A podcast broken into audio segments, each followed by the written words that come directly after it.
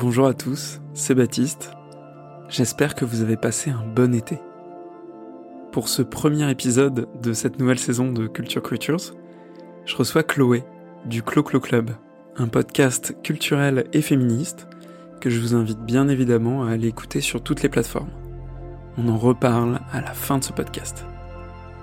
Aujourd'hui, on part en Iran et on va parler de bande dessinée, de films d'animation, de Jasmin de droits des femmes.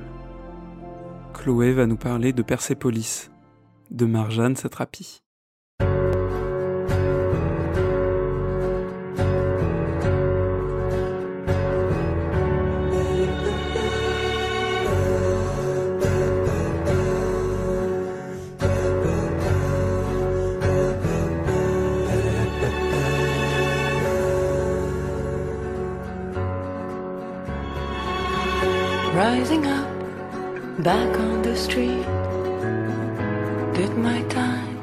C'est l'été, j'ai 13 ans et je sors du cinéma avec mon grand-père et ma mère.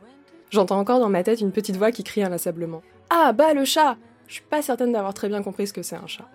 C'était en 2007 et je venais de voir Persepolis, un film d'animation signé Marjane Satrapi. Je ne le savais pas encore, mais cette œuvre allait me marquer à vie, rien que ça. La preuve, je vous en parle aujourd'hui.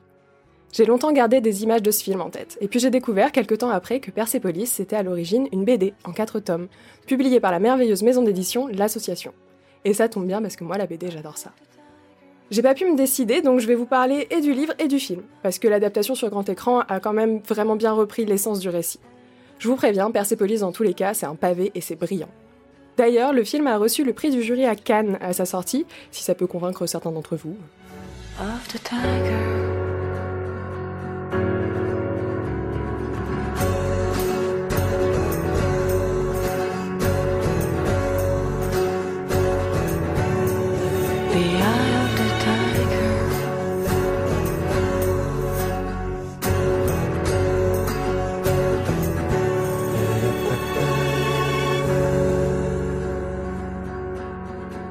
Persepolis, c'est d'abord le récit intime et autobiographique de Marjane Satrapi.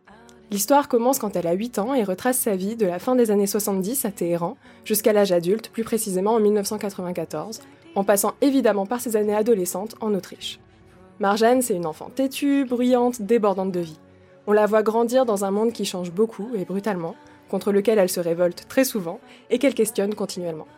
Elle a même des conversations avec Dieu et c'est hyper mignon. En grandissant, ces questions ne s'arrêtent pas, mais vous allez voir, elle se les pose plutôt en fumant des joints et en se tapant une belle dépression à Vienne. Pas de panique, ça finit bien. Ça, c'est le premier niveau de lecture de Persepolis, celui que j'ai eu à 13 ans. Le deuxième niveau, c'est l'histoire de l'Iran.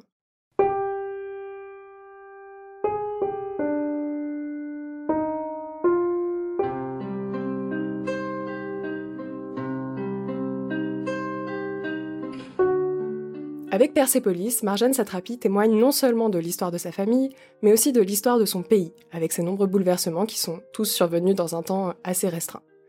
Vous savez, le chat dont je vous ai parlé là au début, c'est le nom persan donné au souverain de l'État. Il est de plus en plus critiqué à la fin des années 70 et finit par se faire renverser par une révolution. Toute la situation politique est hyper bien expliquée de façon très simple, parce qu'on est du point de vue de la jeune Marjane, qui prend connaissance de tous ces faits au travers des histoires que lui racontent son père, sa grand-mère et son oncle. C'est là qu'on découvre d'ailleurs que sa famille, l'histoire de sa famille et l'histoire de l'État iranien sont très liées. Pour vous dire, son grand-père est prince, ok? Après la Révolution, la liberté à laquelle aspirait la famille de Marjane ne vient pas. C'est la République islamique qui prend le pouvoir. C'est une suite de plusieurs histoires dans la BD, condensées dans le film, mais dans les deux cas, c'est des scènes qui m'ont vraiment marqué. Dans le film d'animation, vous avez des intégristes qui sont présentés sous la forme de silhouettes noires euh, assez effrayantes, on voit juste l'ovale de leur visage, elles ont un petit côté corbeau menaçant, et elles oppressent la jeune Marjane et lui rappellent sa condition de femme en permanence alors qu'elle doit avoir l'âge de faire ses premières booms, quoi. J'en profite pour vous faire une petite parenthèse ici. Persepolis est également féministe. La place des femmes est centrale dans ce récit, et en particulier à ce moment de l'histoire. En s'opposant au régime, la famille de Marjane s'oppose également implicitement aux mesures misogynes mises en place. La mère de Marjane se fait agresser dans la rue pour ne pas avoir porté le voile au début de l'instauration du nouveau gouvernement. Marjane ne comprend pas pourquoi elle ne peut plus jouer avec les garçons. Et par la suite, elle va questionner le mariage, le couple et la place de la femme en général. Sans grande surprise, ça me parle. Marjane Satrapi nous donne à voir la double vie qui se met alors en place euh, pour une partie de la société. Vous avez la vie publique, qui se plie au régime, se prive de toute liberté, silencieuse et soumise. Il y a des scènes d'une extrême violence avec des témoignages tragiques, des arrestations, des coups de fouet, l'endoctrinement des plus jeunes. Et de l'autre côté, derrière les rideaux des appartements, la vie cachée, clandestine de Marjane et sa famille, qui continuent de faire la fête, de boire, de consommer la culture occidentale et de remettre en question l'État en prenant de grands risques, mortels parfois. Et malgré tout ça, Persepolis reste drôle et tendre, parce que même dans l'horreur, il y a du rire et de l'espoir. Mais l'histoire de la société iranienne ne s'arrête pas là. La guerre éclate contre l'Irak, il y a des bombardements, des privations, la répression se fait d'autant plus forte et les parents de Marjane décident, comme beaucoup, d'envoyer leur enfant à Vienne. Elle n'a que 14 ans quand elle est arrachée à son pays et à ses proches.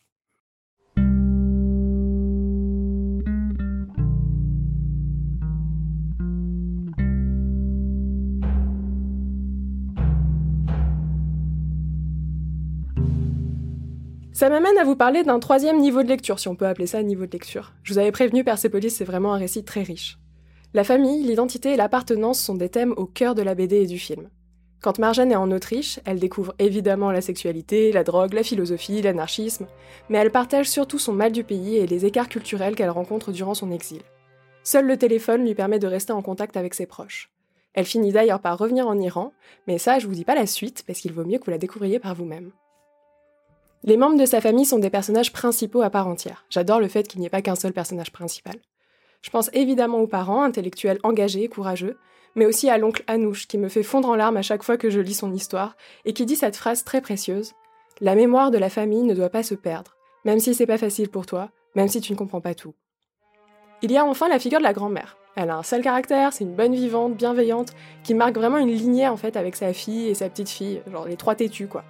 Marjane, elle est très attachée à sa grand-mère, et j'ai longtemps revu cette scène du film avant le départ de Marjane pour l'Europe, dans laquelle la grand-mère défait son soutien-gorge. Une pluie d'étoiles de jasmin en tombe. C'est pour que ses seins sentent toujours bon. J'ai un tatouage de jasmin à cause d'elle. Mamie, tu sens toujours bon. Comment tu fais? Bah tu vois, je cueille des fleurs de jasmin tous les matins. Et quand je m'habille, je les glisse dans mon soutien-gorge. Et comme ça, je sens toujours bon. Wow, c'est super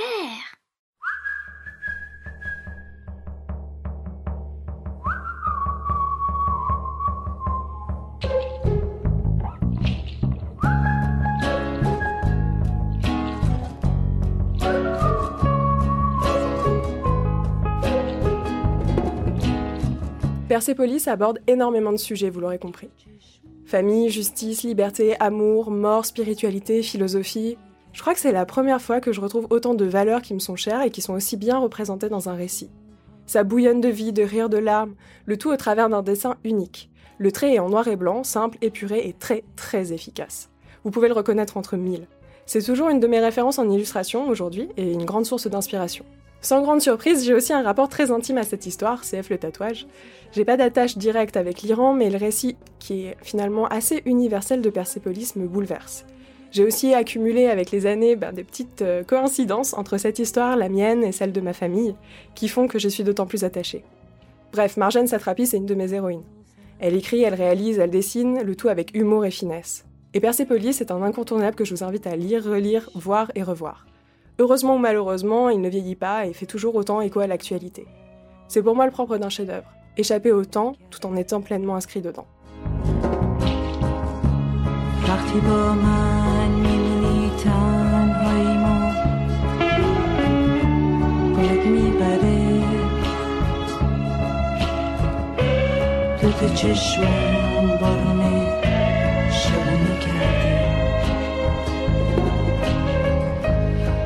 J'espère que cet épisode vous aura plu.